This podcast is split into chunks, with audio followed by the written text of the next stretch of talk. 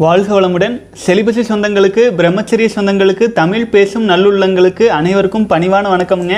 இன்னைக்கு வெற்றிகரமாக இருபத்தி ஆறாவது நாள் வந்துட்டுருக்குறோம். ரொம்ப சந்தோஷமா இருக்குதுங்க. தொடர்ந்து இந்த முறை வந்து விடாமல் போயிட்டுருக்குறோம். நாற்பத்தி எட்டு நாள் சேலஞ்சில். பல சகோதரர்கள் கூடவே பயணிச்சுட்டு வந்துட்டுருக்கீங்க. கீழே டேஸ் எல்லாம் கவுண்டிங் பண்ணிகிட்ருக்கீங்க இருக்கீங்க எல்லாத்தையும் பார்த்துடலாம். அதற்கு முன்னால் வந்து பார்த்திங்கன்னா எப்போதும் போல நம்முடைய குரு பகவானான திருமூலரின் இரண்டு பாடல்களை அதாவது நம்முடைய பயணத்திற்கு சப்போர்ட் செய்யும் வகையான பாடல்களை தான் நான் தொகுத்து எடுத்துகிட்டு வந்துட்டு இருக்கிறேனுங்க. பல பாடல்கள் இருக்குது எல்லாத்தையும் நம்ம எடுத்து பேசிகிட்டு இருக்கும்போது அது வெவ்வேறு விஷயங்களை அவர் சொல்லியிருப்பார். ஆனால் நம்ம முக்கியமாக நம்முடைய செலிபசி காப்பாற்றுவதற்கும் நம்முடைய உயிராற்றலை காப்பாற்றுவதற்கு ஊக்கம் கொடுப்பதுமாக இருக்கும் பாடல்களை தான் பார்த்துட்டு இருக்குது. ஆகவே சகோதரர்கள் தொடர்ந்து பார்த்துட்டு வாங்க. ரொம்ப இன்ட்ரெஸ்டிங்கான இரண்டு பாடல்.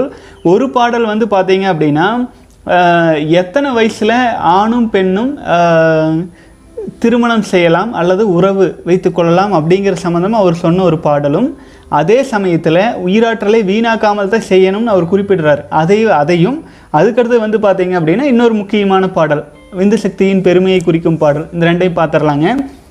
வெள்ளி உருகி பொன் வழி ஓடாமே கள்ள தட்டானார் கரியிட்டு மூடினார். கொல்லி பறிய குழல் வழியே சென்று வள்ளி உள் நாவில் அடக்கி வைத்தாரே. வாழ்க வளமுடன். இப்போ இந்த பா இந்த மந்திரத்தில் வந்துங்க நான் விளக்கம் கொடுத்துட்டு இப்போ பார்த்துட்டு வரேன். வெள்ளி உருகி பொன் வழி ஓடாமே. இதில் வந்து பார்த்தீங்கன்னா வெள்ளி அப்படிங்கிறது வெண்மை நிறம் கரெக்ட்டுங்களா அதே மாதிரி பொன். பொன்னா தங்கம்னு எடுத்துக்கலாம். தங்கம் அப்படிங்கிறது வந்து தங்கம் என் நிறம் வந்து ஒரு மாதிரியான மஞ்சள் நிறம் கரெக்ட்டுங்களா மஞ்சளும் காவியும் கலந்த ஒரு மாதிரி ஆரஞ்சு நிறம்னு எடுத்துக்கலாம்னு வைங்களேன் இது எதற்காக அப்படி குறிப்பிடுறாருன்னா வெள்ளை நிறம் வெள்ளியை குறிப்பது நம்முடைய விந்து சக்தியையும் பொன் அப்படிங்கிறத குறிப்பிறது வந்து பெண்களிடம் இருக்கும் நாதத்தையும் எடுத்துக்கலாங்க. வெள்ளி உருகி பொன் வழி ஓடாமே. அதாவது ஆணாவது விந்து சக்தியானது பெண்ணின் இனப்பெருக்க பாகத்தின் வழியாக போகாமல் கள்ள தட்டானார் கரியிட்டு மூடினார். அவர் வந்து அதாவது அதை வந்து ஏதாச்சும் ஒரு விஷயத்தை வந்து நம்ம மறைப்பை நம்ம எடுத்து பாதுகாப்பாக வச்சுக்கிறோம். அல்லது வந்து அடுத்த பக்கம் இருந்து எடுக்காமல் இருக்கோம் அப்படிங்கும்போது அதை வந்து கள்ளம் அப்படின்னு சொல்லுவாங்க.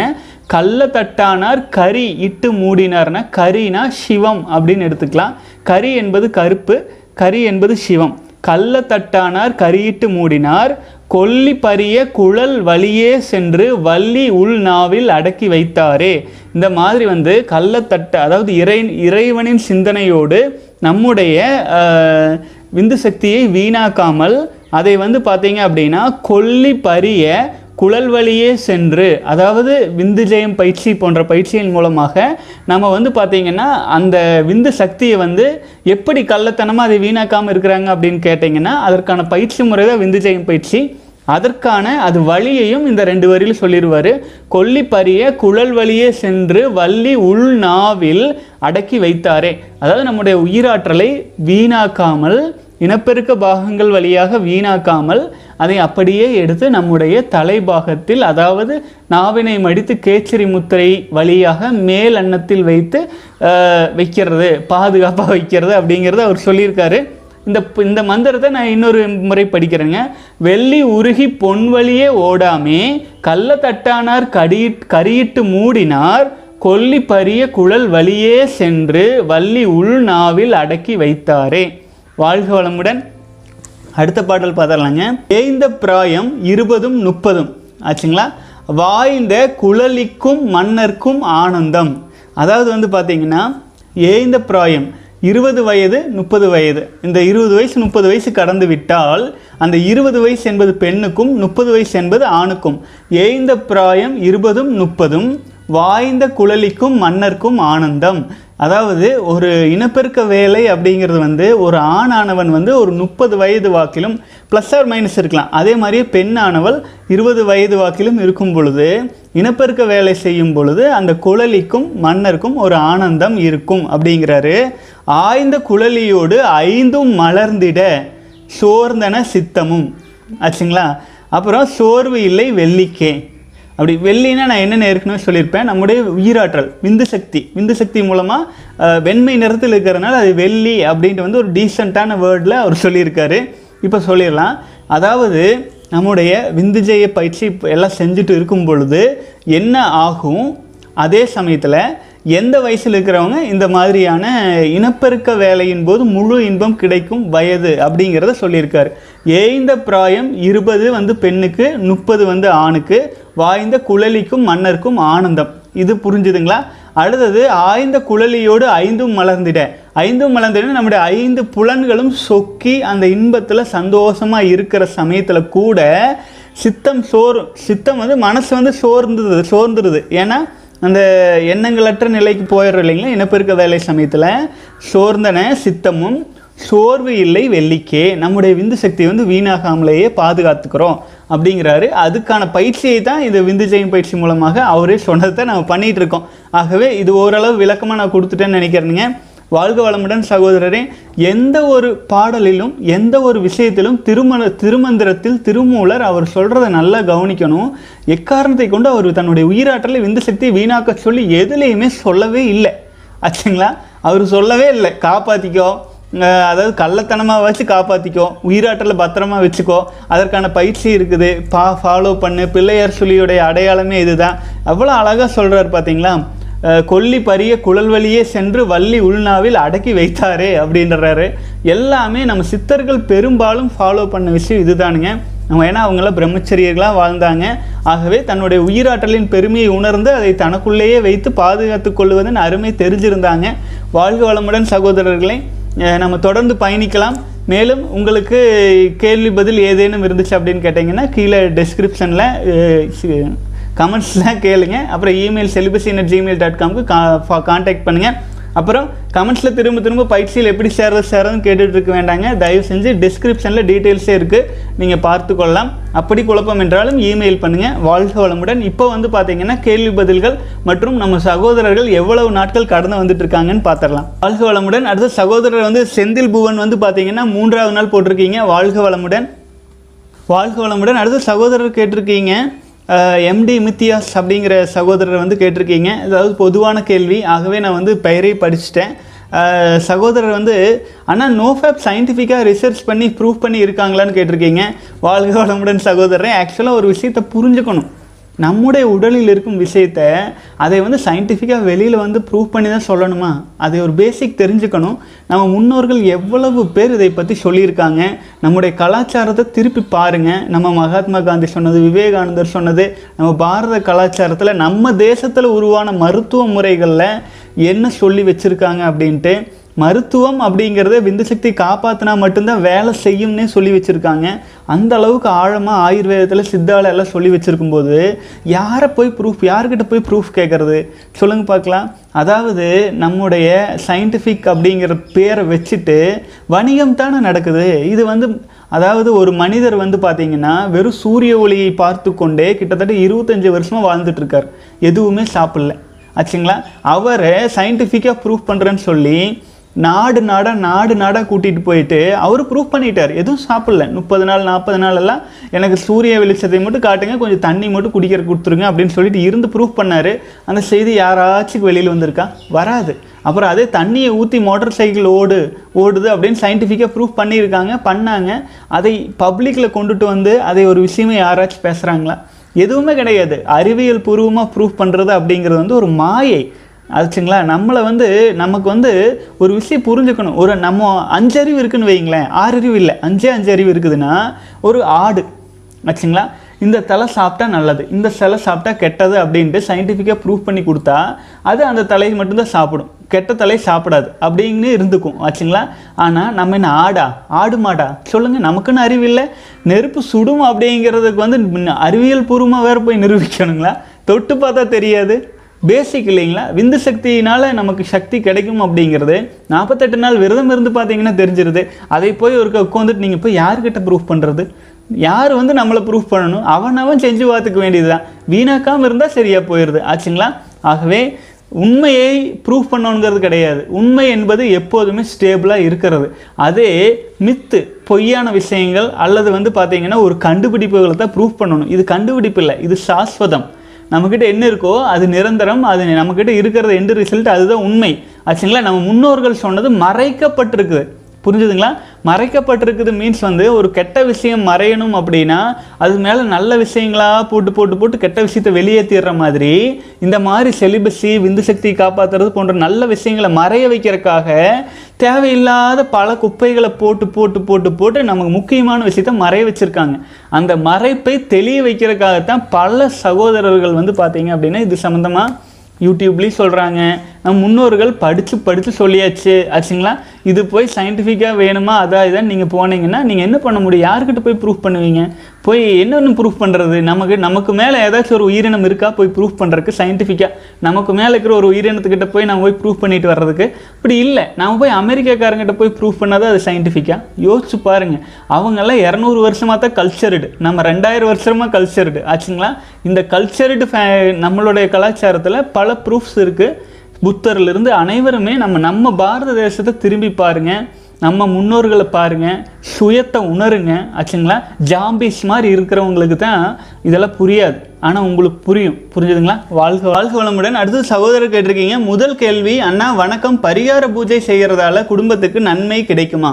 கேள்வி அடுத்த கே இரண்டாம் கேள்வி பில்லி சூனியம் மந்திரம் தந்திரம் இதெல்லாம் உண்மையா? இதை வச்சு மற்றவங்களோட வளர்ச்சியை தடுக்க முடியுமா?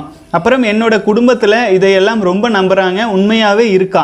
மூன்றாவது கேள்வி நான் நான்கு தலைமுறைக்கு முன்னாடி செஞ்ச பாவம் இப்போ எங்கள் குடும்பத்தை பாதிக்குமா? எதுக்காக கேட்குறேன்னா எனக்கு வயசு இருபத்தி ஆறு இரண்டு அண்ணன்கள் முதல் அண்ணா மாற்றுத்திறனாளி வயது முப்பத்தி மூன்று இரண்டாவது அண்ணனுக்கு முப்பது வயது ஆகப் போகிறது. கடந்த ஐந்து வருடங்களாக இரண்டாவது அண்ணனுக்கு பொண்ணு பார்த்து கொண்டிருக்கிறோம். அமையவே இல்லைன்னா என்னோட குடும்பத்தில் இருக்கிறவங்க எந்த பாவத்தால் தான் கல்யாணம் ஆகலை ஆகலை? அப்படின்னு சொல்கிறாங்க நம்பலாமா? நம்பக்கூடாதா? ப்ளீஸ் சொல்லுங்கண்ணான்னு கேட்டிருக்கீங்க. கடந்த ஐந்து வருடங்களாக பரிகார பூஜைகள் கிட்டத்தட்ட எழுபதாயிரம் செலவு பண்ணி இருக்கோம் அண்ணா. மற்றும் பில்லி சூனியம் வச்சுருக்காங்கன்ட்டு கிட்டத்தட்ட இருபதாயிரம் செலவு பண்ணியிருக்கோம்னா வாழ்க வளமுடன். சகோதரரே ஆக்சுவலாக வந்து நீங்கள் கேட்ட கேள்விக்கு ஒவ்வொன்றா வந்துடுறேன். முதல் கேள்வி அண்ணா பரிகார பூஜைகள் செய்கிறதால குடும்பத்துக்கு நன்மைகள் கிடைக்குமா?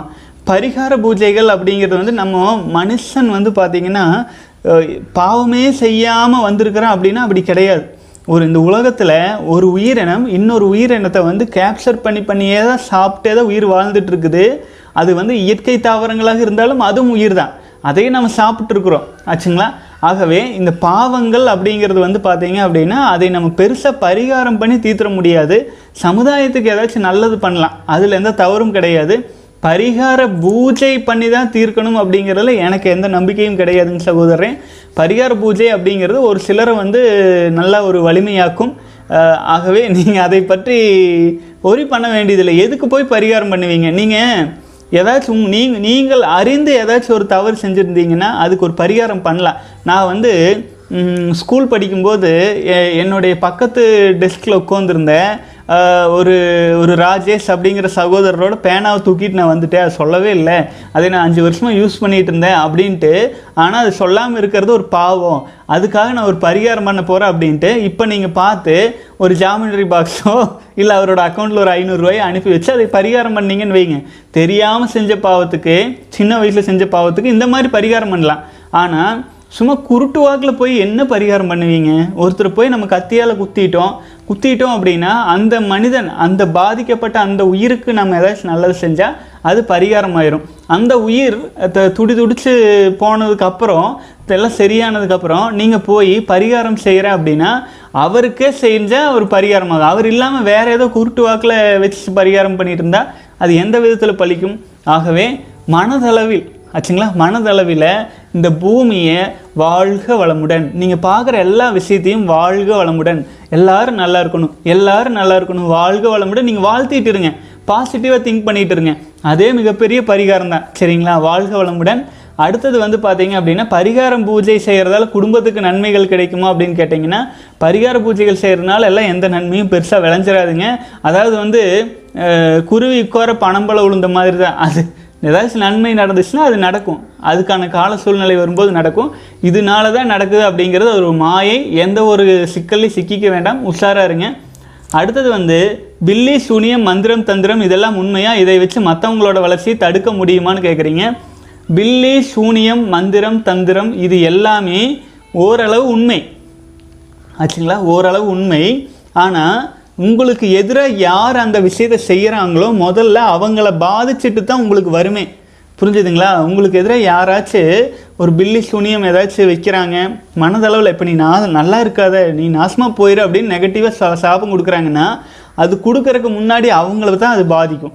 அதுக்கப்புறம் தான் அது உங்களுக்கு வரும். அப்படி இருக்கும்போது நீங்கள் அதுவும் வலிமையான மனிதராக இருந்தீங்கன்னா செலிபஸை ஃபாலோ பண்ணிட்டு மன உறுதியோட ஒற்றை உயிர் இல்லாமல் பல உயிர்களோடு இருந்தீங்கன்னா உங்ககிட்ட வர்றது ஆட்டோமேட்டிக்காக ரிஃப்ளெக்ட் ஆகி யார் சபிச்சாங்களோ அவங்களுக்கே போய் சேர்ந்துரும். அந்த மாதிரி தான் அசுரர்கள் வந்து அவ்வளவு அரக்குத்தனம் செய்வாங்க. அத்தனை மக்களை இது பண்ணுவாங்க குடும்பத்தை டிஸ்ட்ராய் பண்ணுவாங்க கணவன் முன்னாடியே மனைவியை அழிப்பாங்க குழந்தைகளை தூக்குவாங்க அத்தனை விஷயம் செஞ்சாலும் இவங்க துடி துடிப்பாங்க. அவ்வளோ அகேன்ஸ்டாக பேசுவாங்க. ஆனாலுமே அசுரர்கள் மேலும் மேலும் வலிமையாகவே ஆயிட்டு இருந்தாங்க. ஏன்னு கேட்டிங்கன்னா அவங்க வந்து அதை கேர் பண்ணல.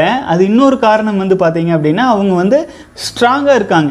ஆச்சுங்களா? ஸ்ட்ராங்காக இருக்கும்போது பாதிக்கப்பட்டவர்கள் வந்து என்ன ஒன்று ப என்ன ஒரு நெகட்டிவான இது சொன்னாலுமே இந்த அசுரர்களை பாதிக்கலை. ஆனால் அசுரர்கள் வீக்காக இருக்கிற சமயத்தில் தான் தெய்வங்கள் கூட வந்து இவங்களை அடித்து துவம்சம் பண்ண முடியுது. ஆச்சுங்களா? அந்த அளவுக்கு ஏதேனும் இவங்களுடைய குறைகள்லேயே தான் அசுரர்கள் வீழ்வார்களே ஒழிய வெளியில் இருக்கிறவங்க கொடுக்குற சாபத்தினால வீழ்கிறது அப்படிங்கிறது வந்து அதுக்கு ஓரளவு சாத்தியம் இருந்தாலும் பெரும்பாலும் அந்த மாதிரி இல்லை. ஆச்சுங்களா? அதுவுமே உங்களால் நான் கஷ்டப்படுறேன் நான் உங்களுக்கு ஒரு சாபம் கொடுத்தேன்னா கூட பழிக்கும். ஆனால் நமக்கும் சம்மந்தமே இல்லாத ஒருத்தர் வந்து நம்ம வந்து நல்லா இருக்கக்கூடாதுன்னுலாம் சொல்லிட்டு இருந்தா அவங்க தான் வீழ்வாங்க. ஆகவே நீங்கள் எதில் கான்சென்ட்ரேஷன் பண்ணணுன்னா நீங்கள் உங்கள் வாழ்க்கை எப்படி மேலே கொண்டு வரலாம் எப்படி முன்னேற்றலாம் அப்படிங்கிறதுல கான்சென்ட்ரேஷன் பண்ணுங்கள் நெகட்டிவ் தாட்ஸ் எல்லாம் விட்டுருங்க. அது உங்கள் நேர விரயம் கால விரயம் பண விரயம் எல்லாமே விரயம். அது விரயம் பண்ணுற நேரம் உங்களை நீங்கள் வலிமையாக்கிக்கிறதுக்காக உங்களை நீங்கள் சிவநிலையோடு ஐக்கியப்படுத்துங்களேன் சூன்யத்தில் நிலைச்சிருங்களேன் எல்லாத்தையும் ஆண்டவங்கிட்ட ஒப்படைச்சிருங்க. எல்லாம் அவன் பார்த்துக்குவான் வாழ்க வளமுடன். எங்கள் குடும்பத்தில் இதை ரொம்பவே நம்புகிறாங்க உண்மையாக இருக்கா? மூன்றாவது உங்கள் குடும்பத்தில் நம்புகிறாங்கன்னா அது வந்து உங்களால் முடிஞ்சால் சொல்லுங்கள் அது நான் அவங்க நம்புகிறாங்கன்னா நம்பிட்டு போகட்டும். ஆச்சுங்களா தன்னம்பிக்கை அதிகமாக வளர வளர வளர இதிலெல்லாம் உங்களுக்கு பெரிய பிடிப்பு இருக்காது. நீங்கள் செலிபஸ் எல்லாம் ஒரு நாற்பத்தெட்டு நாள் ஃபாலோ பண்ணதுக்கப்புறம் இந்த யூடியூப்லலாம் போயிட்டு இந்த ராசி பலன் அதெல்லாம் பார்க்க மாட்டீங்க. ஆச்சுங்களா அதெல்லாம் உங்களுக்கு பா உங்களை பாதிக்காது. ஆச்சுங்களா அந்த ஸ்டெபிலிட்டி வந்துடும் ஆகவே எல்லாமே உங்களை பாதிக்காத சூழல் வரும். எப்போ? நீங்கள் உயிராற்றலை காப்பாற்றும் போது சிவத்தை நீங்கள் காப்பாற்றும் போது சிவம் உங்களை காப்பாற்றுங்க வாழ்க வளமுடன். நான்கு தலைமுறைக்கு முன்னாடி செஞ்ச பாவம் இப்போ எங்கள் குடும்பத்தை பாதிக்குமான்னு கேட்டிருக்கீங்க. வாழ்க வளமுடன் சகோதரரை கண்டிப்பாக ஏதேனும் ஒரு சமயத்தில் ஏதேனும் ஒரு பாவத்தை உங்கள் தந்தையாரோ உங்கள் தாயாரோ செஞ்சுருந்தாங்கன்னா முன்னோர்கள் செஞ்சுருந்தாங்கன்னா அந்த பாவம் இருக்கு இல்லைங்களா?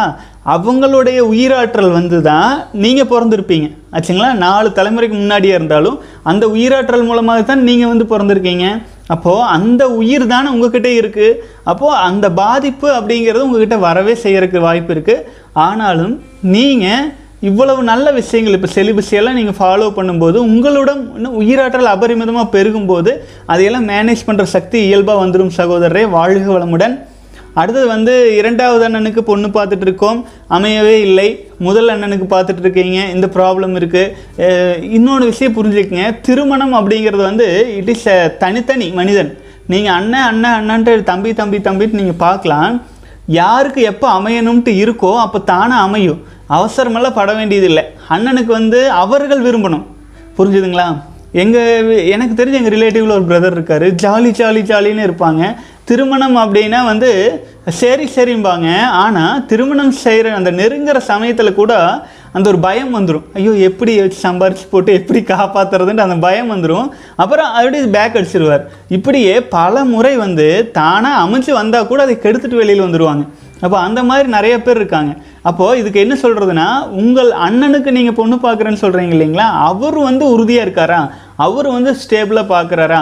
அப்படி இருந்துச்சு அப்படின்னா ஒரு வாழ்க்கை துணை வேணும். ஆச்சுங்களா? அந்த வாழ்க்கை துணை வேணுங்கிற உண்மையான ஒரு தேடல் இருந்துச்சுன்னா உங்களுக்கு வாரிசு வேணும் வாழ்க்கை துணை வேணும் ஆண்டவங்கிட்ட ஒப்படைச்சிட்டு நல்ல பொண்ணு வேணும்னு நீங்கள் வெயிட் பண்ணுங்கள் உங்களுக்கு கொடுப்பனை இருக்கும்போது தானாக வந்து சேரும். அதை விட்டுட்டு நீங்கள் அது ரெஸ்ட்ரிக்ஷன் போடுறீங்க இல்லைங்களா? இப்படித்தான் இருக்கணும் அப்படித்தான் இருக்கணும். நான் பெரிய அம்பானி எனக்கு வர்றவங்க வந்து இந்திரா நோய் மாதிரி இருக்கணும். ஆச்சுங்களா? அந்த மாதிரி எல்லாம் ஸ்டேட்டஸோ ஜாதி மத வேறுபாடுகளோ இல்லாமல் இயல்பாக உங்கள் வாழ்க்கைக்கு ஒரு துணை வேணும்னு நினச்சிட்டு பாருங்கள் நிச்சயமாக ஒரு வாழ்க்கை துணைங்கிறது இயல்பாகவே அமைவாங்க. ஆனால் வந்து அதுக்கு நீங்கள் ட்ரை பண்ணிங்கன்னா இப்போ செலிபஸை ஃபாலோ பண்ணிவிட்டு மன உறுதியாக ட்ரை பண்ணிங்கன்னா உங்களுக்கு வந்து அமைஞ்சிரும். ஆச்சுங்களா? உங்கள் பிரதர்னா அவர் ஃபாலோ பண்ணணும் இதெல்லாம். அவங்க பாட்டுக்கு உயிராற்றலை வீணாக்கிட்டே இருக்கிறவங்களா இருந்தால் இதுவுமே தட்டி போயிட்டுருக்கும். வாழ்க வளமுடன் சகோதரரே. அடுத்தது வந்து பார்த்தீங்கன்னா செலவு பண்ணுறது இந்த மாதிரி எழுபதாயிரம் செலவு பண்ணுறது இருபதாயிரம் செலவு பண்ணுறது அங்கே போயிட்டு அந்த கோயிலுக்கு போயிட்டு அங்கே சுற்றிட்டு வந்துரு இங்கே போயிட்டு இங்கே சுற்றிட்டு வந்துரு. அப்புறம் அத்தனை தேங்காய் வச்சு இத்தனை பண்ணு. அதெல்லாம் வந்து பார்த்தீங்கன்னா அடுத்தவங்க மூலமாக நம்ம என்ன பண்ணாலும் நம்மளது அவ்வளோ சீக்கிரம் சக்ஸஸ் ஆகாது. ஆகவே நீங்கள் இதையெல்லாம் விட்டுருங்க. ஆச்சுங்களா? நான் ஒரு கதை சொல்கிறேன் இது இந்த ஸ்டோரிக்கு பொருத்தமாக இருக்கும். ஆக்சுவலாக வந்து பார்த்திங்கன்னா உங்களுக்கு மகாபாரதத்தில் திரௌபதி இருக்காங்க. போய் சுற்றி இருக்கிறவங்கள யார் தெரியுங்களா? பீஷ்மர் உட்காந்துருப்பாரு ஐந்து ஐந்து பேர் இருக்காங்க. வலிமை மிக்க கடவுளின் குழந்தைகளே இருக்காங்க. தர்மர் அர்ஜுனர் எல்லாருமே இருக்காங்க. அப்புறம் சுற்றி மகாராஜாலேருந்து அத்தனை பேர் இருக்காங்க. ஆனாலும் யாருமே திரௌபதிக்கு பாதுகாப்பு கொடுக்கல. துச்சாதனை அவங்க சேரியை உருவிட்டே இருக்காங்க. அப்போது என்ன பண்ணுறாங்களாமா கையை கூப்பி கிருஷ்ணா கிருஷ்ணா கிருஷ்ணான்னு கத்துறாங்க. அப்போதும் வந்து உருவிட்டே இருக்காங்க. கடைசியில் போச்சு இதுக்கு மேலே யாரும் காப்பாற்ற போகிறதில்ல அப்படின்ட்டு ஆண்டவா நீயே துணைன்னு கையை மேலே தூக்கி நூறு சதவீதம் ஆண்டவன் மேலே பாரத்தை போட்டுட்டு நின்னாங்களாமா? அப்புறம் கிருஷ்ணர் வந்து சீலையெல்லாம் கொடுத்தாங்க. அப்புறம் அவங்க மானம் காப்பாற்றப்பட்டது அப்படின்ட்டு முடியும் அந்த கதை. அதாவது நம்ம முழுக்க முழுக்க ஆண்டவங்கிட்ட நம்மளை டெடிகேஷன் பண்ணிட்டால் ஆச்சுங்களா? அவன் நம்மளை பார்த்துக்குவான் ஆச்சுங்களா? அதை புரிஞ்சுக்கணும். நான் ஆண்டவன் சொல்கிறது எது? அண்டத்தில் சிவமாக இருப்பவன் பிண்டத்தில் உயிராக இருக்கிறான். நம்ம உயிர் தான் நம்ம உயிர் தான் சிவம். அதை வீணாக்காமல் காப்பாற்றுங்க அடுத்தது வந்து ஏஜ் போட்டிருக்கீங்க இருபத்தி ஆறு வயசு ஆச்சுங்க. மூணு மாதங்கள் இருக்குன்னா அப்படின்னு போட்டிருக்கீங்க. இருபத்தஞ்சா இருபத்தாறு வயசு ஆகிறதுக்கு. ஸ்டேஜ் ஒன்றில் பன்னெண்டு நாள் கடந்திருக்கீங்க. ஸ்டேஜ் டூவில் பதினாலு நாள் கடந்திருக்கீங்க. ஸ்டேஜ் த்ரீயில் இன்னும் இருபத்தி மூன்று நாள் கடந்திருக்கீங்க. ஸ்டேஜ் ஃபோரில் ஐம்பத்தி ஏழு நாள் கடந்திருக்கீங்க. அப்புறம் இப்போ வந்து மறுபடியும் முதல் நாள் எடுத்து போயிட்டுருக்கிறீங்க. வாழ்க வளமுடன் சகோதரரே. நீங்கள் வந்து திருமணமாகி உங்கள் வாழ்க்கை துணை உங்களுக்கு வரும் பொழுது குழந்தை தேவை எனும் பொழுது இந்த சக்தியை வெளியேற்றினீங்கன்னா அபரிமிதமான சிறப்பான வாழ்க்கை அமையும் வாழ்க்கை துணை அமையலை அப்படின்னா கூட நீங்கள் பரவாயில்லை உங்களுடைய சக்தி உங்களோட இருக்கட்டும் அப்படின்ட்டு வலிமையான மனிதனாக தேஜஸோடு நீங்கள் வாழ்ந்துட்டு போயிடலாம் அதை விட்டுட்டு இப்போ நவீன உலகத்தில் இருக்கிற இந்த மாதிரியான குழப்பங்களுக்குள்ளே சிக்கி வீராற்றலை வீணாக்கி வீணாக்கி வீணாக்கி முறையற்ற பால் கவர்ச்சியில் வீணாக்கும் போது என்ன தான் நமக்கு கிடைக்கும்? சொல்லுங்கள் பார்க்கலாம். மன உறுதியோடு வாங்க. ஐம்பத்தி ஏழு நாள் அப்படிங்கிறது நல்ல அச்சீவ்மெண்ட் ரெண்டு மாதம் கடந்திருக்கீங்க. நிச்சயமாக உங்களால் வந்து பல வருடங்கள் கல கடந்து வர முடியும். நீங்கள் நல்லபடியாக வாங்க. நிச்சயமாக உங்கள் குடும்ப பிரச்சனைகள்லாம் நீங்கள் தீர்க்க முடியும் அப்படிங்கிற சூழ்நிலை வரும். அதுக்கு நீங்கள் பொறுமையோடு காத்துட்ருங்க. உங்கள் உயிராற்றல் உங்களுக்கு துணையாக இருக்கும். வாழ்க வளம். அடுத்தது வெங்கடேஷ் வந்து பார்த்தீங்கன்னா கிட்டத்தட்ட நாற்பத்தி அஞ்சாவது நாள் கடந்து வந்துட்டு இருக்கீங்க வாழ்க வளமுடன் சகோதரன் ஏ முழுவதும் படிங்கள்னு ஓட்டிருக்கிறீங்க. சரி. என் வருங்கால மனைவியுடன் ஃபோன் பேசாமல் என்னால் இருக்க முடியவில்லை. நானும் தவிர்ப்பதற்கு முயற்சி செய்கிறேன். இருந்தாலும் என்னால் முடியவில்லை. அவளால் பேசாமல் இருக்க முடியவில்லை. எனக்கு செலிபஸை ஃபாலோ பண்ணணும்னு விருப்பம் இருக்கிறது. இருந்தாலும் அவர்களையும் கொஞ்சம் பார்க்க வேண்டியிருக்கிறது. என் வருங்கால மனை மனைவியிடம் ஃபோன் பேசுவதால் படிப்பில் கவனம் செலுத்த முடியவில்லை.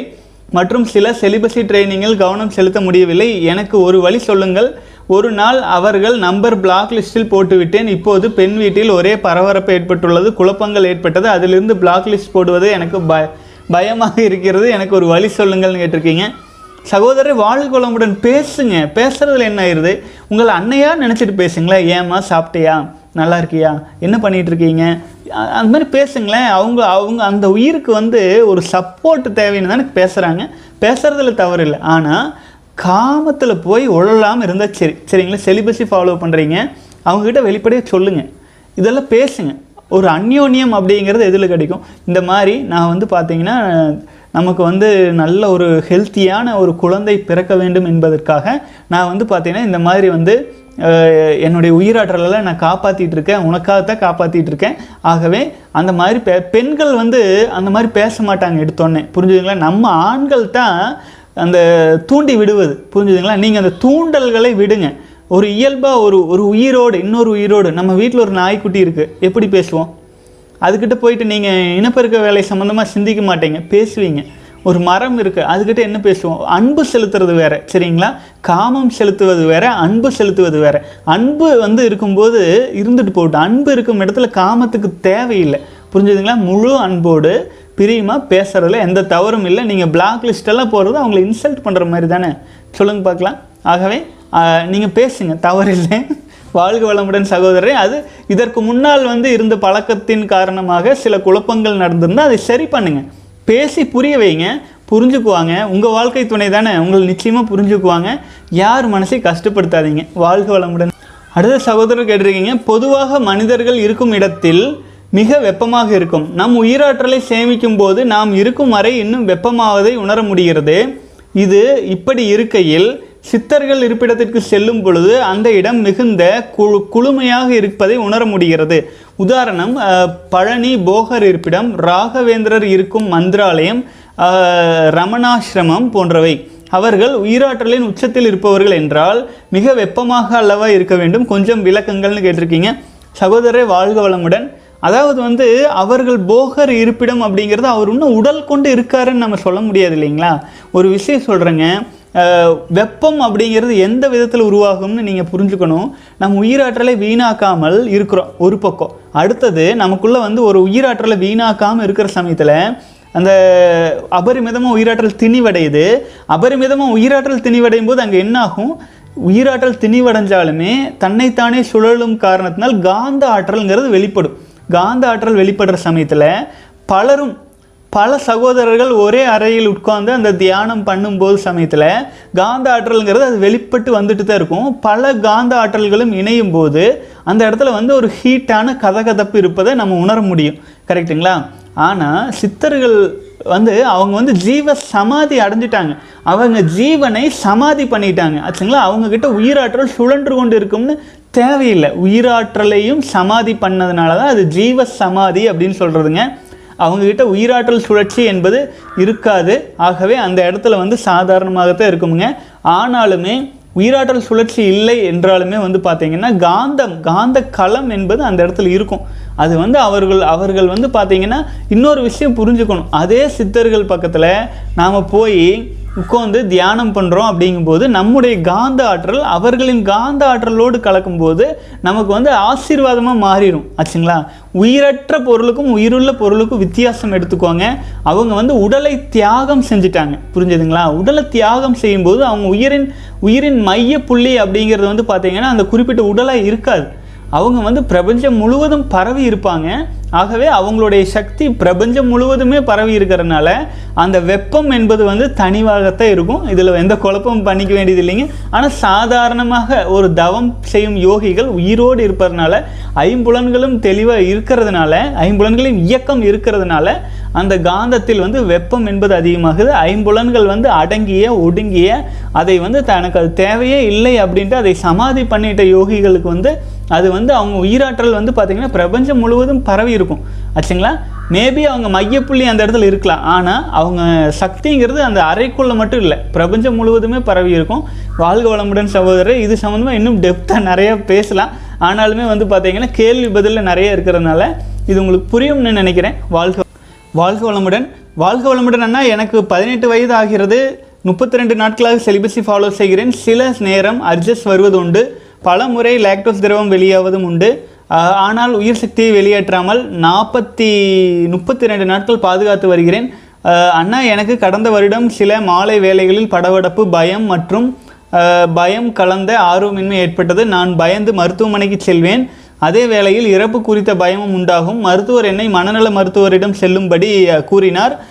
நானும் அவர் கொடுத்த மருந்தினை சில வாரம் போட்டேன். பிறகு என் அம்மா கூறினார்கள் நீ இந்த மாத்திரைக்கு அடிமையாகி விடுவாய் உனக்கு பயம் அதிகமாக உள்ளது பயப்படாதே என்று கூறினார். அதோடு மனநல மருத்துவமனை செல்வதை விட்டுவிட்டேன். பிறகு கல்லூரி சேர்ந்தேன்.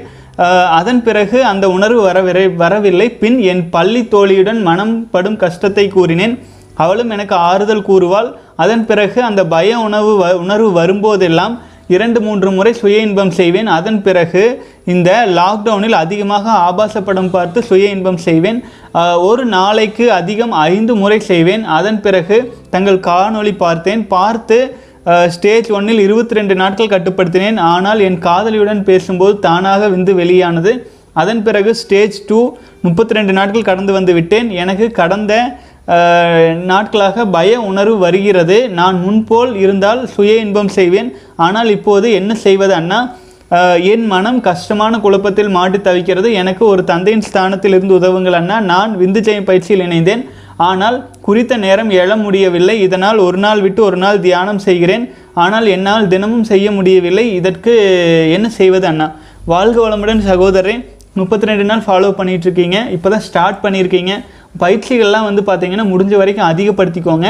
இன்னொன்று வந்து பார்த்திங்கன்னா நான் இது சம்மந்தமாக நேற்றே பதில் சொல்லியிருப்பேன்னு நினைக்கிறேன். நீங்கள் வந்து ஒரு மனசில் பயம் படபடப்பு அப்படிங்கிற உணர்வு வந்து இப்போ நீங்கள் சமீப காலமாக வந்து பார்த்தீங்கன்னா பழக்கப்படுத்தி வச்சுருக்கிறீங்க. உங்கள் உயிராற்றல் வந்து அபரிமிதமாக திணிவு ஆகிற சமயத்துலலாம் நீங்கள் வந்து வீணாக்கிட்டே இருந்திருக்கீங்க. அதுவும் அஞ்சு தடவையெல்லாம் வீணாக்கியிருக்கீங்க.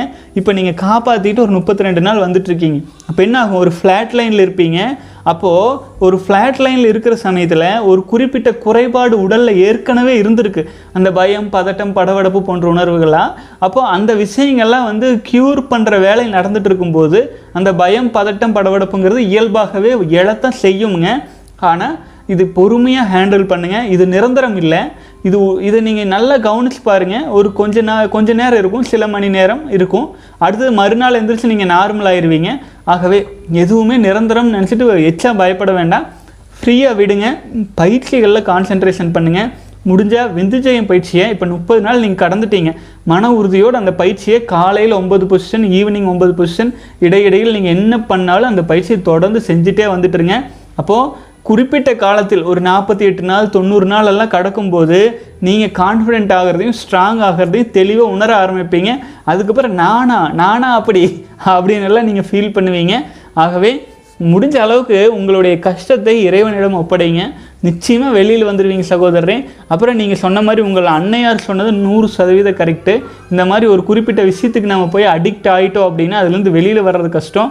சுய இன்பமும் ஒன் ஆஃப் தி அடிக்ஷன் தான். மன உறுதியோடு வாங்க சகோதரி நிச்சயமாக உங்களால் வெளியில் வந்துட முடியும். எதுக்கும் போய் லாக் ஆகிக்க வேண்டியது இல்லைங்க.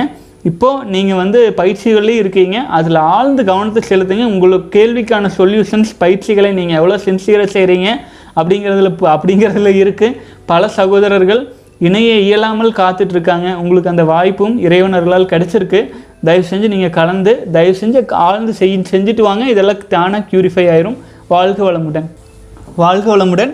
சகோதரர் கேட்டிருக்கீங்க I have followed celibacy maximum five days after that I was not able to do now restarting again I thought masturbation was good because it was suggested by doctors and uh, but uh, now i understand i found out exactly on third day and fifth day this keeps happening me help please help sir uh, also sir i want to earn more but i don't know any way will this celibacy take me there வாழ்க வளமுடன் சகோதரரே ஆக்சுவலாக நீங்கள் இது நீ உங்களுக்கு மட்டும் இல்லைங்க இந்த பிரச்சனை. அர்ஜஸ் அப்படிங்கிறது நம்ம கல்வி முறையிலேயே இருந்தால் தான் இந்த பிரம்மச்சரிய கல்வி முறை இருக்கும்போது தான் இயல்பாகவே நம்மளால் வந்து அதை கட்டுப்படுத்துவதற்கான பயிற்சி முறைகளோடு வந்திருப்போம். பன்னெண்டு பதிமூணு வயசுலேருந்து. ஆனால் கல்வி முறைகளில் அந்த மாதிரி இல்லாமல் போன காரணத்தினால நம்ம மருத்துவர்கள் வந்து சொல்லணுங்கிறது கூட கிடையாதுங்க. ஆனால் ம அதுக்கு முன்னாடியே பலரும் சுய இன்பங்கிற செய்ய ஆரம்பிச்சிடுறாங்க. அதுக்கு ஒரு அத்தாரிட்டியை போல இவங்க இவங்களும் வந்து வணிக மருத்துவர்களும் அதை வந்து உ- உறுதி சுய இன்பம் பண்ணுங்க பண்ணுங்கன்னு சொல்லிட்டு இருக்கும்போது அப்போ அது நமக்கு ஒரு கான்ஃபிடென்ட் ஆயிடுது அதை நம்பிட்டு அப்போ திரும்ப திரும்ப வீணாக்க வீணாக்க அதில் ஒரு இன்பம் கிடைக்க கிடைக்க மூளை வந்து பார்த்திங்கன்னா அதில் ஒரு இன்பத்தை பார்த்துறது ஒரு ஒரு கஞ்சா அடித்தா ஒரு அபின் அடித்தா ஒரு போதை பழக்கத்துக்கு மாட்டுனா எந்த அளவுக்கு வந்து பார்த்தீங்க அப்படின்னா அந்த மூளை வந்து அடிமையாகுதோ அந்த அடிமைத்தனம் இயல்பாக மாறிடுது. அப்போது நம்ம என்ன பண்ணணும்? என்ன பண்ணணும்? இதுலேருந்து வெளியில் வர்றதுக்கான முயற்சிக்கு வேறு யாராச்சும் வந்து ஏதாவது செய்ய முடியுங்களா? இப்போது நீங்கள் சுயன்பம் செய்யாமல் இருக்கிறதுக்கு நீங்களே எதுவுமே செய்ய வேண்டியதில்லை. வேறு யாராச்சும் வந்து ஏதாச்சும் செய்யணும்னா அவங்களும் ஒன்றும் செய்ய வேண்டியதில்லை. நீங்கள் சும்மா இருங்க. மன உறுதியோடு இருங்க. உங்களுக்கான வாழ்க்கை துணை வரும்போது அவங்களுக்கு உண்மையாக கொடுங்க. ஆச்சுங்களா? இந்த காலத்தில் எல்லா இளைஞர்களுமே தன்னை கட்டுப்படுத்திக்க முடியாமல் இருக்கும்போது எப்படி தன்னை நம்பி வர்ற பெண்ணை வச்சு காப்பாற்றுறது சொல்லுங்க பார்க்கலாம். நம்மளை நம்பி ஒரு வாழ்க்கை துணை வர்றா? அவளை வச்சு காப்பாற்றணும் அப்படின்னா நம்மக்கிட்ட உயிராற்றல் வேணும்ல. அது சக்தி நல்லா இருந்தால் தானே நீங்கள் ஒரு குழந்தையை வச்சு கூட வளர்த்த முடியும். ஆகவே மன உறுதியோடு இருங்க. அப்புறம் இன்னொன்று சொல்லியிருக்கீங்க பொருளாதார ரீதியாக நான் என்ன பண்ணுறேனே தெரில எனக்கு எந்த ஸ்கில் இல்லாத மாதிரி இருக்குது தயவு செஞ்சு நாற்பத்தி எட்டு நாட்கள் செலிபஸை ஃபாலோ பண்ணுங்கள் நாற்பத்தி எட்டு நாள் ஃபாலோ பண்ணும் பொழுது தான் உங்களுக்கிட்ட வந்து பார்த்தீங்க அப்படின்னா ஒரு ஃபவுண்டேஷன் மாதிரி உயிராற்றல் வந்து பார்த்தீங்க அப்படின்னா திணிவடைய ஆரம்பிச்சிருக்கும். உங்களுக்குள்ளேயே என்ன திறமை இருக்குது எது பண்ணால் சக்ஸஸ் ஆகும் அப்படிங்கிறது தெரியும். தொண்ணூறு நாள் எல்லாம் கடக்கிறதுக்குள்ளே நான் கன்ஃபார்மாக சொல்கிறேன் நிச்சயமாக நீங்கள் ஒரு வே ஃபைண்ட் அவுட் பண்ணிவிட்டு பொருளாதாரத்தில் நீங்கள் வெற்றிகரமாக முன்னோக்கி நடக்க ஆரம்பிச்சிருவீங்க.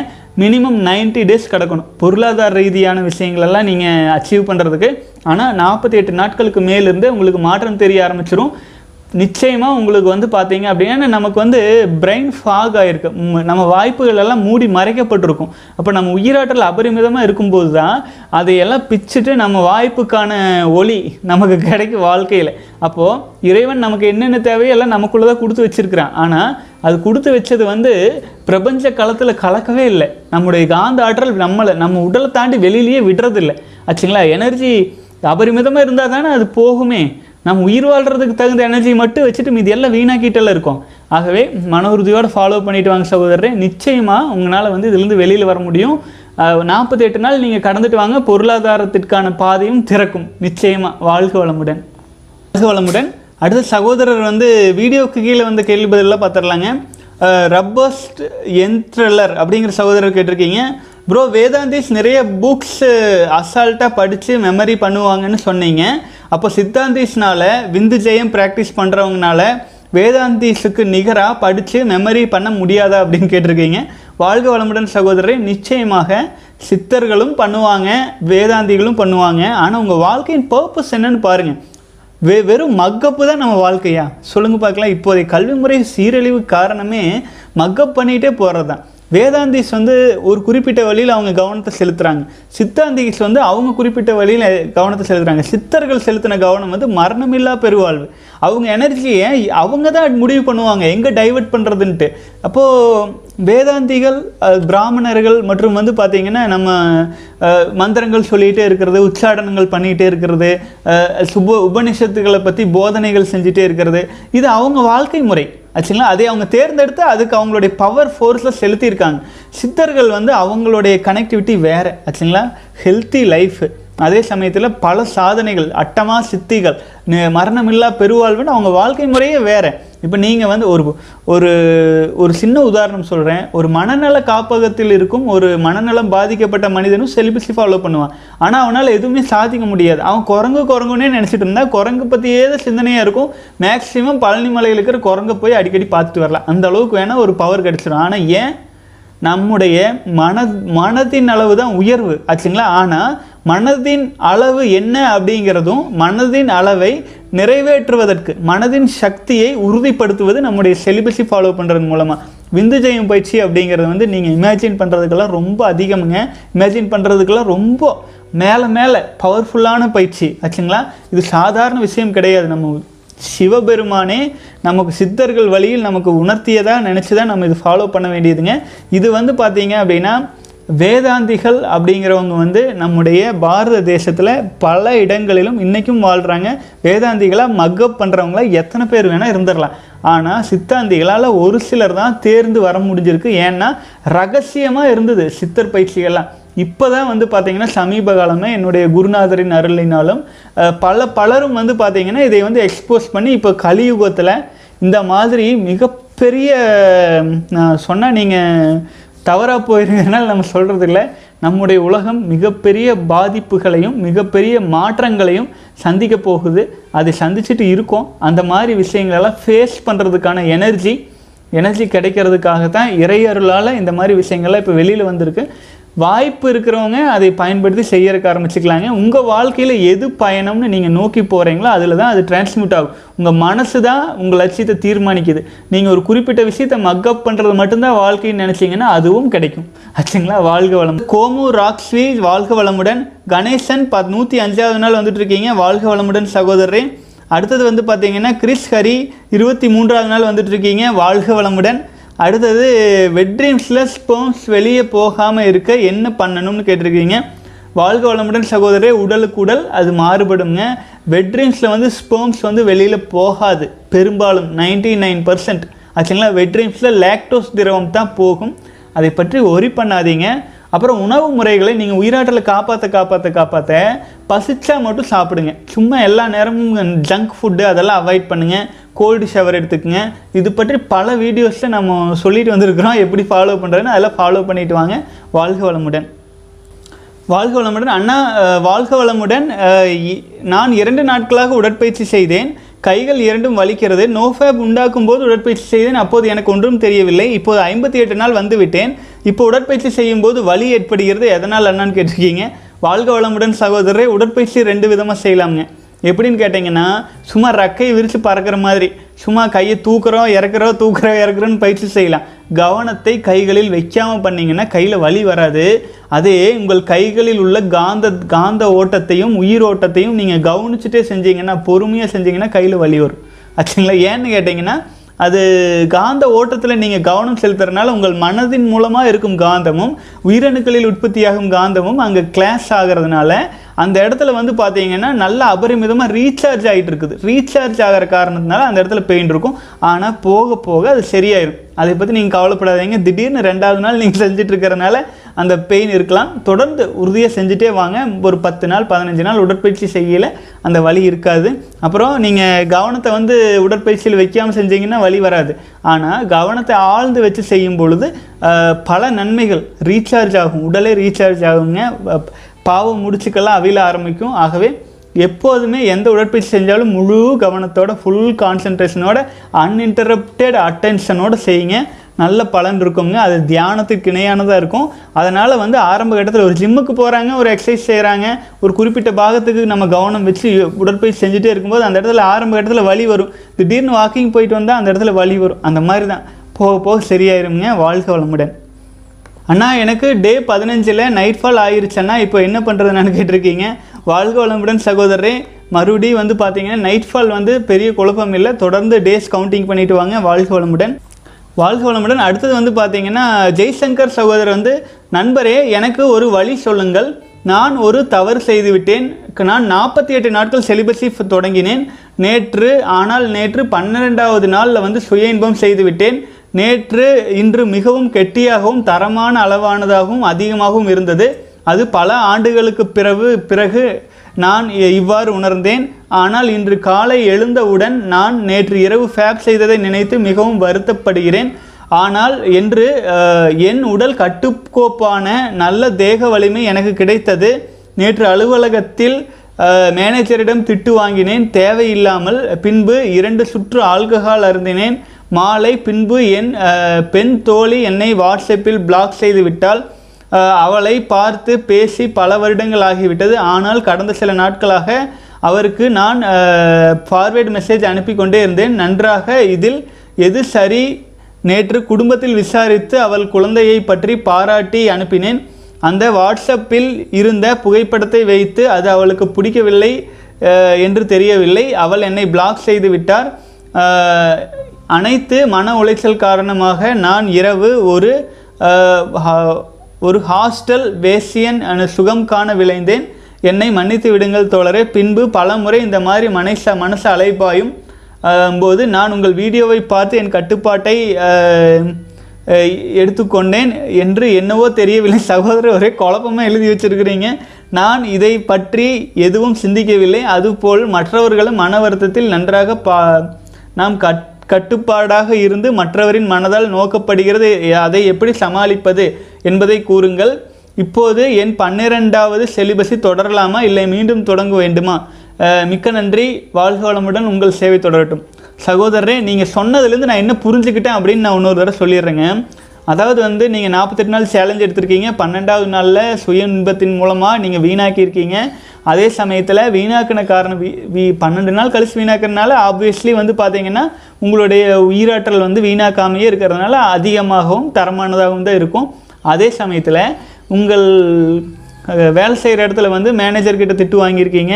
உங்களுடைய முன்னாள் காதலி திருமணமான காதலிக்கு நீங்கள் மெசேஜ் போட்டுட்டு இருந்திருக்கிறீங்க. அந்த பெண்ணுக்கு நீங்கள் மெசேஜ் போட்டு அவங்க உங்களை பிளாக் பண்ணியிருக்காங்க. அதே சமயத்தில் மனசு வெக்ஸ் ஆகிட்டு போயிட்டு இந்த மாதிரி ட்ரிங்க்ஸ் போன்ற பழக்க வழக்கங்கள் எல்லாம் நீங்கள் பண்ணிகிட்டு இருக்கீங்க. குழப்பமாக இருக்குது இப்போ எத்தனை என்ன பண்ணுறது பன்னெண்டாவது நாள்லேருந்து தொடரலாமான்னா நிச்சயமாக பன்னெண்டாவது நாள்லேருந்து தொடராதீங்க. டே ஒன்லேருந்து தான் நீங்கள் தொடரணும். அப்புறமேலு இது வந்து பாவம். புரிஞ்சுதுங்களா? ஒரு பெண் வந்து இன்னொருத்தருக்கு வாழ்க்கைப்பட்டு போனதுக்கப்புறம் நம்ம அவங்கக்கிட்ட பேசணும்னு நினைக்கிறதே வெக்கமே இல்லை. அது பாவம்ங்க. தவறு. அந்த தவறு செய்ய வேண்டாம். அது உங்களுக்கு உரிமை இல்லாத ஒரு பொருள். புரிஞ்சுதுங்களா? அதன் ஆகவே அந்த மா அந்த பெண் உங்களை பிளாக் பண்ணது நல்லதுன்னு நினச்சிக்கங்க. சந்தோஷமாக உங்கள் வாழ்க்கையை உங்கள் வாழ்க்கை பாதையை நீங்கள் எடுத்துகிட்டு போங்க. கதம் கதம். முடிஞ்சது முடியட்டும். சரிங்களா? அதிலெல்லாம் நீங்கள் அடிக்ட் ஆகிட்டு இந்த பழைய எண்ணங்களில் உழப்பிட்டு இருக்கிற பெண்களுக்கெல்லாம் அந்த மாதிரி கிடையாது. அவங்கெல்லாம் வந்து ரொம்ப பாஸ்ட் திங்ஸ் எல்லாம் நம்ம கற்பனையில் வேணால் நினச்சிக்கலாம். ஆண்கள் அளவுக்கு வந்து அவங்க முட்டாள்கள் கிடையாது. அவங்க கரண்ட் லைஃப்பை ஹாப்பியாக லீட் பண்ணணும்னு நினைப்பாங்க. அந்த மாதிரி நீங்களும் உங்கள் லைஃப்பை லீட் பண்ணுங்கள் புரிஞ்சுதுங்களா? வாழ்க வளமுடன். அப்புறமேல் வந்து பன்னெண்டு நாள் நீங்கள் காப்பாற்றினதுனால வந்த பெனிஃபிட் நீங்கள் என்ஜாய் பண்ணியிருக்கீங்கல்ல ஆகவே அந்த பன்னெண்டு நாளுக்கு மேலே இனிமேல் ஒரு சந்நியாச வாழ்க்கையாட்டம் எடுத்துகிட்டு கொண்டுட்டு போங்க. உங்கள் பன்னெண்டு நாள் நீங்கள் வீணாக்கின உங்கள் மேனேஜர்கிட்டலாம் திட்டு வாங்குற அப்படின்லாம் சொல்லியிருக்கீங்க. இதெல்லாமே சரியாயிரும். ஆச்சுங்களா? நாற்பத்தெட்டு நாள் கடந்து வாங்க. இந்த மெஸ்ஸிலிருந்து நீங்கள் வெளியில் வந்துடுவீங்க ஆச்சுங்களா? வாழ்க வளமுடன். அடுத்து கண்ணன் சகோதரர். அண்ணா வாழ்க வளமுடன் அண்ணா. விந்து சக்திக்கும் மீசை தாடி வளர்வதற்கும் ஏதாவது ரிலேஷன் இருக்கா சொல்லுங்கள் ப்ளீஸ் கண்டிப்பாக இருக்குது சகோதரரே. நம்முடைய உயிராற்றலை நம்ம வந்து வீணாக்காமல் காப்பாற்றி கொண்டிருக்கும் பொழுது நம்முடைய ஆண்மை தன்மை அதிகரிக்கும். ஆண்மை தன்மை அதிகரிக்கும் அப்படின்னு கேட்டிங்கன்னா ஆண்மை தன்மையின் அடையாளங்கள் தான் மீசை தாடி வாய்ஸு எல்லாமே. ஆச்சுங்களா? அதுலேயும் நல்ல இம்ப்ரூவ்மெண்ட்ஸ் வருங்க. ஆகவே அதை பற்றி பலரும் போட்டிருப்பாங்க. நான் அது சம்மந்தமாக எக்ஸ்பீரியன்ஸ் வீடியோஸில் கூட நிறைய போட்டிருக்கேன். நீங்கள் அதெல்லாம் வாட்ச் பண்ணுங்கள் வாழ்க வளமுடன். அடுத்து வந்து டீபன் சகோதரர் முதல் நாள் தொடங்கியிருக்கீங்க. வாழ்க வளமுடன். கார்த்திக் கார்த்திக் வாழ்க வளமுடன் சகோதரரே. அடுத்தது வந்து தலைவா பிரபு வாழ்க வளமுடன். தமிழ் செல்வன் பத்தாவது நாள் வந்துட்டு இருக்கீங்க வாழ்க வளமுடன். ஜேபிஎஸ் அறுபத்தி ஆறாவது நாள் வந்துட்டு இருக்கீங்க தொண்ணூறு நாள் சேலஞ்ச் போட்டிருக்கீங்க. வாழ்க வளமுடன். வாழ்க வளமுடன் அண்ணா. நான் கடந்த இருபத்தி மூன்று நாட்களாக செலிபஸை ஃபாலோ பண்ணுறேன் பட் அண்ணா எனக்கு வெட்ரீல்ஸ் வந்து ஃபைவ் டே கழித்து வந்துருச்சு. என்ன பண்ணுறது சொல்லுங்கள் அப்படின்னு இருக்கீங்க நான் பலமுறை சொன்னது தானுங்க. வெட்ரீம்ஸை புறக்கணிச்சிட்டு நீங்கள் வந்து உணவு முறைகளில் மற்றும் கோல்டு ஷவரில் போன்ற விஷயங்களில் கவனம் செலுத்துங்க. நிச்சயமாக உங்களால் வெளியில் வர முடியும் கிருஷ்ணமூர்த்தி சகோதரரை மன உறுதியோட வாங்க. மனோஜ் சகோதரர் ஐம்பத்தி எட்டாவது நாள் வந்துட்டுருக்கீங்க. வாழ்க வளமுடன். வாழ்க வளம். அண்ணா எனக்கு வந்து பார்த்தீங்கன்னா ரொம்ப ஒயிட் ஹேர்ஸ் இருக்குது my age is twenty one fap காரணமாக இருக்குமா? இது எப்படி போக வைக்கிறதுன்னு கேட்டிருக்கீங்க. சகோதரர் இது வந்து பார்த்தீங்கன்னா இந்த வயசில் வர்றது வந்து பித்த நரை உணவு முறைகளினால் ஏற்படுவது. ஆகவே நீங்கள் வந்து உணவு முறையை வந்து சரி பண்ணிக்கணும். உணவு முறைகளை இந்த பித்தத்தின் மூலமாக வரும் நரை அப்படிம்பாங்க. ஸோ பித்தம் சார்ந்த உணவு வகைகளெல்லாம் நீங்கள் குறைச்சிக்கங்க. அப்புறமேலு செலிபஸை நீங்கள் உறுதியாக ஃபாலோ பண்ணிகிட்டு இருக்கீங்க அது ஃபாலோ பண்ணிட்டு வந்தீங்கன்னாலே இந்த மாதிரியான குழப்பங்கள் எல்லாமே தானாகவே சரியாயிட்டு வந்துடும் இதில் நீங்கள் பெருசாக கவலைப்பட்டுக்க வேண்டாம். ஒரு சிலருக்கு வந்து பார்த்தீங்கன்னா பரம்பரை வழியாக இதே மாதிரியே வந்துட்டுருக்கும். அப்படி இருக்கிறவங்க வந்து இதை பெரிய பொருட்டை எடுத்துக்கொள்ள வேண்டியதில்லை. இது வந்து உங்களுடைய வாழ்க்கை முறையில் உணவு முறையில் எல்லாமே போலியாக மாறிடுச்சுங்க நம்ம. ஆயில் சாப்பிட்றோம் ரீஃபைண்ட் ஆயில் அது உண்மையிலேயே வந்து பார்த்திங்கன்னா இயற்கையிலேருந்து வந்ததான்னு கேட்டால் இல்லை. சர்க்கரை வெள்ளை சர்க்கரை சாப்பிட்றோம். அது உண்மையிலேயே சர்க்கரையான்னு கேட்டிங்கன்னா அதுலேயும் கலப்படம். எல்லாமே கலப்படமாக சாப்பிட்றோம். ஒரு பழங்கள் அதை எடுத்து நீங்கள் சாப்பிட்றீங்க அப்படின்னா கூட அதில் கூட எவ்வளவோ கெமிக்கல்ஸு அது என்ன பழத்தை எடுத்து கெமிக்கல் போடுறாங்கன்ட்டு இல்லைங்க. அந்த மரத்தை வளர்த்தும் போதே ஆயிரம் கெமிக்கலை போட்டு வளர்த்துறாங்க. எவ்வளோ விஷயம். மாடு ஒரிஜினல் மாட்டு பாலைவன் நம்ம சாப்பிட்றோம். எதுவுமே இல்லை. எல்லாமே கலப்படம் கலந்து விட்டது. நேர்மையாக நம்முடைய மண்ணுக்கு உகந்த விஷயங்கள் நம்ம எதைத்தான் ஃபாலோ பண்ணுறோம் ஒரு ஒரு நம்ம முன்னோர்கள் சொன்னது எதையாச்சும் நம்ம ஃபாலோ பண்ணுறாங்களா அதே மாதிரி எல்லாமே மாறிடுச்சு. அப்போது உடலில் உறுப்புகளில் சில சில மாற்றங்கள் பலவீனங்கள் இதெல்லாம் இயல்பாகத்தான் வரும். ஆனால் நம்முடைய மன உறுதியினாலும் நம்ம அறிவின் தெளிவோடு நம்ம அதெல்லாம் சரி பண்ணிட்டு வரணும். சரி பண்ணிட்டு வந்தோம்னா தான் அதெல்லாம் சரியாகும் சகோதரரே. இதுதான் ரீசன் அதுதான் ரீசன் சொல்ல முடியாது. ஆனால் ஆண்மைத்தன்மை அப்படிங்கிறது அதிகரிக்கும் போது உங்கள் நீங்கள் என்னதான் உணவு சாப்பிட்டீங்கனாலும் அதுலேருந்தும் சக்தி வரத்தானே செய்யும். அந்த சக்திக்காச்சும் வீணாக்காமல் இருந்தால் தானே அதாச்சும் உடலுக்கு பயன்படும். அதையும் வீணாக்கிறோம். சாப்பிட்றதே அரைகுறை உணவு. அதுலேயும் வீணாக்கிற வேறு செஞ்சிடறோம். அப்புறம் என்னதான் இருக்குது உடலில்? ஆண்டவனுக்கு அடுக்குமா இதெல்லாம்? ஆகவே மன உறுதியோட செலிபஸை ஃபாலோ பண்ணுங்கள் அதே சமயத்தில் உணவு முறைகளையும் கொஞ்சம் கவனம் செலுத்துங்க. இதெல்லாம் சரியாயிரும். இது பெருசாக ஒரி பண்ணிக்க வேண்டிய விஷயம் இல்லை. வெளி விஷயங்களை விட உள் விஷயங்களில் கவனம் செலுத்துங்க. வெளியில் ஆட்டோமேட்டிக்காகவே மேக்னெட்டிக் மேனாக மாறிடுவீங்க. வாழ்க வளமுடன். அடுத்தது கவின்ராஜ் சகோதரர் ப்ரோ ஏன் என்னோட கமெண்ட்ஸுக்கு ரீட் பண்ண மாட்டேங்கிறீங்க? டென் டேஸாக தொடர்ந்து காப்பி பேஸ்ட் பண்ணிட்டேன். ஒரு நாள் கூட நீங்கள் ரீட் பண்ணல. சகோதரர் ஆக்சுவலாக ஒரு பெரிய கேள்வி ஒரு அஞ்சாறு கேள்வி போட்டு நீங்கள் பண்ணியிருப்பீங்கன்னு நினைக்கிறேன். கவின்குமார் நான் ரிப்ளை பண்ணிட்டேன். ஒருவேளை நான் ரிப்ளை பண்ணல அப்படின்னு நீங்கள் நினச்சிங்கன்னா celibacy in at gmail dot காம்க்கு QA அப்படின்னு போட்டு அனுப்பிடுங்க அல்லது இந்த கமெண்ட்ஸை நீங்கள் ரிப்ளை பண்ணல அப்படின்னு சொல்கிறீங்களே அதையே தயவு செஞ்சு அந்த அதை டைப் பண்ணுறதுக்கு பதிலாக திரும்ப அதை காப்பி பேஸ்ட் பண்ணுங்கள் என்னால் பார்க்க வச்சு முடியும். நீங்கள் கீழே போயிடுச்சுன்னு வைங்களேன். கிட்டத்தட்ட டெய்லி நூறு நூற்றம்பது இரநூறு கமெண்ட்ஸ் வரும்போது இரண்டு மூன்று நாள் பத்து நாள் முன்னாடி நீங்கள் அனுப்பின கமெண்ட்ஸ் எல்லாம் போய் பார்க்குறக்கே ஒரு ஒரு மணி நேரம் ஆயிரும். ஆச்சுங்களா தேடி பிடிக்கிறதுக்காகவே நீங்கள் கேள்வியே கேட்குறக்கு பதிலாக அது காப்பி பேஸ்ட் பண்ணிடுங்க வாழ்க வளமுடன். அடுத்தது வந்து பார்த்தீங்கன்னா நவநீத் சந்திரசேகர் இருபத்தி அஞ்சாவது நாள் வந்துட்டுருக்கீங்க வாழ்க வளமுடன். அடுத்தது ஆல்ரவுண்டர் சகோதரர் ஐம்பத்தி ஏழாவது நாள் வந்துட்டுருக்கீங்க வாழ்க வளமுடன். அடுத்தது வந்து பார்த்தீங்கன்னா டிங் டாங் சகோதரர் ஐயா பார்க்கின்ற பெண்ணை பாராது அகன்று போய் இந்த பாடலின் முழு வரிகள் மற்றும் விளக்கம் கூறுங்கள். வாழ்க வளமுடன் சகோதரரே இந்த பார்க்கின்ற பெண்ணை பாராது அகன்று போய் அப்படிங்கிற நம்ம ஏற்கனவே வீடியோவாகவே போட்டிருப்போம். இந்த பாடலின் முழு வழி வரிகள் இப்போ நான் சொல்கிறேன் அதாவது வந்துங்க பார்க்கின்ற பெண் பார்க்கின்ற மாதரை பாராது அகன்று போய் ஓர்க்கின்ற உள்ளம் உருக அழல் மூட்டி பார்க்கின்ற கண் ஆசை பால்பட மூலத்தை சேர்க்கின்ற யோகி சிவயோகி தானே. வாழ்க வளமுடன் சகோதரரே. ஆக்சுவலாக வந்து பார்த்தீங்கன்னா நம்ம வந்து பார்க்கின்ற மாதரை அல்லது பார்க்கின்ற பெண்ணை பாராது அகன்று போய். இப்போ நம்ம ஒரு இடத்துக்கு போகிறோம் ஒரு மீட்டிங் நம்ம கூட நிறைய பெண்கள் வேலை செய்கிறாங்க அப்போது அவங்க நம்மளை பார்ப்பாங்க. நம்ம அவங்கள பார்ப்போம். வேலை வேலை நிமித்தமாக அப்படி பார்க்கும்போது நம்ம வந்து கண்களால் பார்க்குறோம் ஆனால் மனசுக்குள்ளே அதை எடுத்துக்காம பார்க்கின்ற பெண்களை பாராது அகன்று போய் நம்ம வந்து மனசளவில் பார்க்காம கண்கள் அளவில் மட்டும் நிறுத்திட்டு ஓர்க்கின்ற உள்ளம் உருக அழல் மூட்டி. ஆச்சுங்களா? அந்த மனசு வந்து பார்த்தீங்கன்னா உருகி போய் ஐயோ அழகாக இருக்காளே நம்ம வாழ்க்கை துணையே வந்தால் நல்லா இருக்குமே. பின்னாடியே ஓடுது இல்லைங்களா?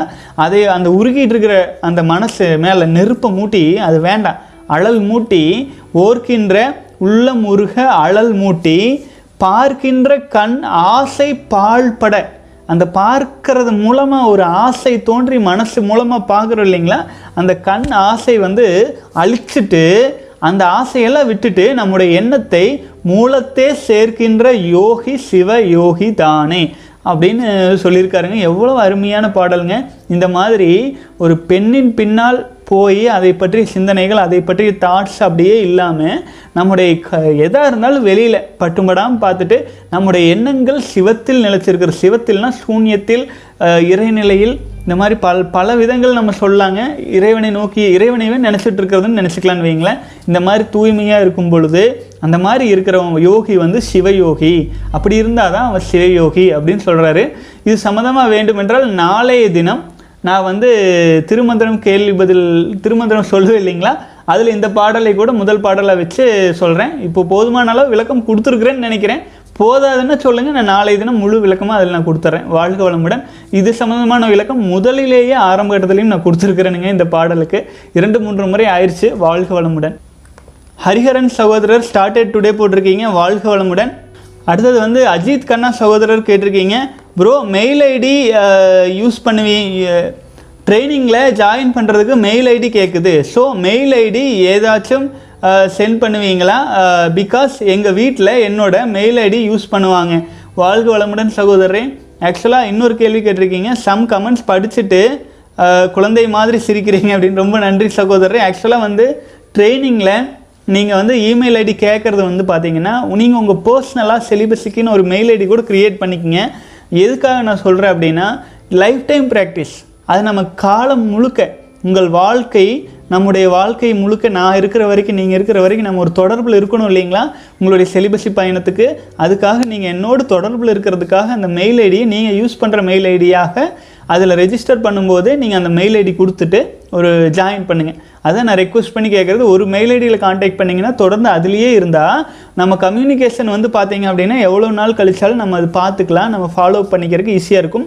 நானும் ப்ரீவியஸ் ரெக்கார்ட்ஸ் எல்லாம் பார்த்துட்டு உங்ககிட்ட ஃபாலோ பண்ணுறதுக்கு யூஸ் யூஸ்ஃபுல்லாக இருக்குங்க வாழ்க வளமுடன். மெயில் ஐடி கேட்குறது வந்து நம்ம எப்படி தான் கா- எப்படி கம்யூனிகேட் பண்ணிக்கிறது? நம்ம பர்சனலாக எப்படி கண் உங்களுடைய ப்ராப்ளம்ஸ் ஏதாச்சுன்னா நான் எப்படி க்யூர் பண்ணுறது ஆகவே மெயில் ஐடி அப்படிங்கிறது வந்து பார்த்தீங்கன்னா உங்களுடைய பர்சனல் மெயில் ஐடியை நீங்கள் ஆட் பண்ணி தான் பண்ணுங்கள் இல்லைன்னா நம்ம கம்யூனிகேஷன் பண்ணுறது யூடியூப் வழியிலேயே பண்ணிகிட்டு இருக்க முடியாது இல்லைங்களா? நம்ம நேரடி தொடர்பு வேண்டும்ங்கிறதுக்காக தானுங்க வாழ்க வளமுடன். சுரேஷ் குட் பதினஞ்சாவது நாள் வந்துட்டுருக்கீங்க வாழ்க வளமுடன். ரெட் லோட்டஸ் சகோதரர் வந்து இருபத்தி அஞ்சாவது நாள் வந்துட்டு இருக்கீங்க. ஃபீலிங் ஸ்ட்ராங்கர் டுடேன்னு போட்டிருக்கீங்க. வாழ்க வளமுடன். அடுத்தது வந்து தீபக் விஸ்வநாதன் சகோதரர். அண்ணா how many days no fap needed to join practice classic celibacy please answer அண்ணான்னு போட்டிருக்கீங்க. கிளாசிக் சிலிபஸை ஃபாலோ பண்ணுறதுக்கு நீங்கள் வந்து ஈவன் ஃபஸ்ட்டு டேலேருந்தே நீங்கள் ஜாயின் பண்ணிக்கலாம் சகோதரரே நோ ப்ராப்ளம் ஆனால் விந்து ஜெயம் பயிற்சி செய்கிறதுக்கு மட்டும் குறைஞ்சபட்சம் ஒரு இரண்டு வாரம் அதாவது பதினஞ்சுலேருந்து இருபது நாள் கழித்து விந்து ஜெயம் ப்ராக்டிஸ் செய்யுங்க. அப்போ தான் நல்லாயிருக்கும் சைடு எஃபெக்ட்ஸ் எதுவும் இல்லாமல் இருக்கும்.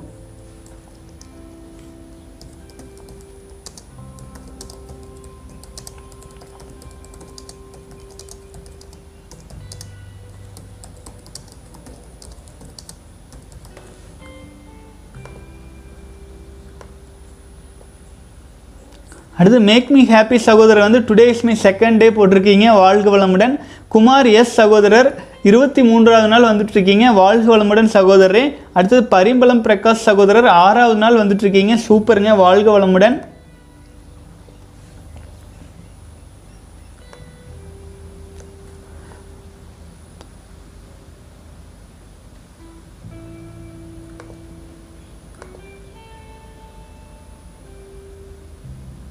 ராம் ராமலிங்கம் சகோதரர் வாழ்க வளமுடன். அஜித் குமார் சகோதரர் எழுபத்தி நான்கு நாள் வந்துட்டுருக்கீங்க. வாழ்க வளமுடன். Younger generation must follow my age is eighteen போட்டிருக்கீங்க. வாழ்க வளமுடன். நவீன் சகோதரரை வாழ்க வளமுடன். அடுத்தது வந்து பார்த்தீங்கன்னா ஏஜ் இருபது அண்ணா already completed forty four days and relaxed now third day திரும்பி நாம் வீறு கொண்டு எழுவோம். வலிமையோடு முன்னேறுவோம். I am monk mode new student வாழ்க வளமுடன் நந்தகோபால் சகோதரர் மன உறுதியோடு வாங்க. அதாவது விந்து ஜெயம் பயிற்சி செய்கிறீங்கன்னா இரண்டு வாரம் கழித்து செய்யுங்க. மற்ற பயிற்சிகள் எல்லாமே நீங்கள் மூன்றாவது நாள் முதல் நாள்லேருந்து தொடங்கி செஞ்சுட்டு வந்துட்டுருங்க.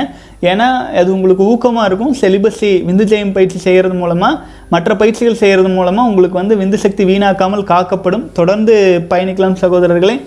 மேலும் இன்றைய தினம் வந்து பார்த்தீங்கன்னா பெரும்பாலும் அனைத்து கேள்வி பதில்களையும் முழுமையாக பார்த்து முடிச்சாச்சுங்க. உங்கள் சந்தேகங்கள் கேள்விகள் இருந்தால் கீழே கமெண்ட்ஸ் பாக்ஸில் போடுங்க. மேலும் செலிபஸி இன்னட் ஜிமெயில் டாட் காமுக்கு ஒரு மெயில் போட்டு விடுங்க. ஏதாச்சும் சந்தேகம் இருந்துச்சுன்னா தொடர்ந்து பயணிக்கலாம் சகோதரர்களே. வாழ்க வளமுடன்.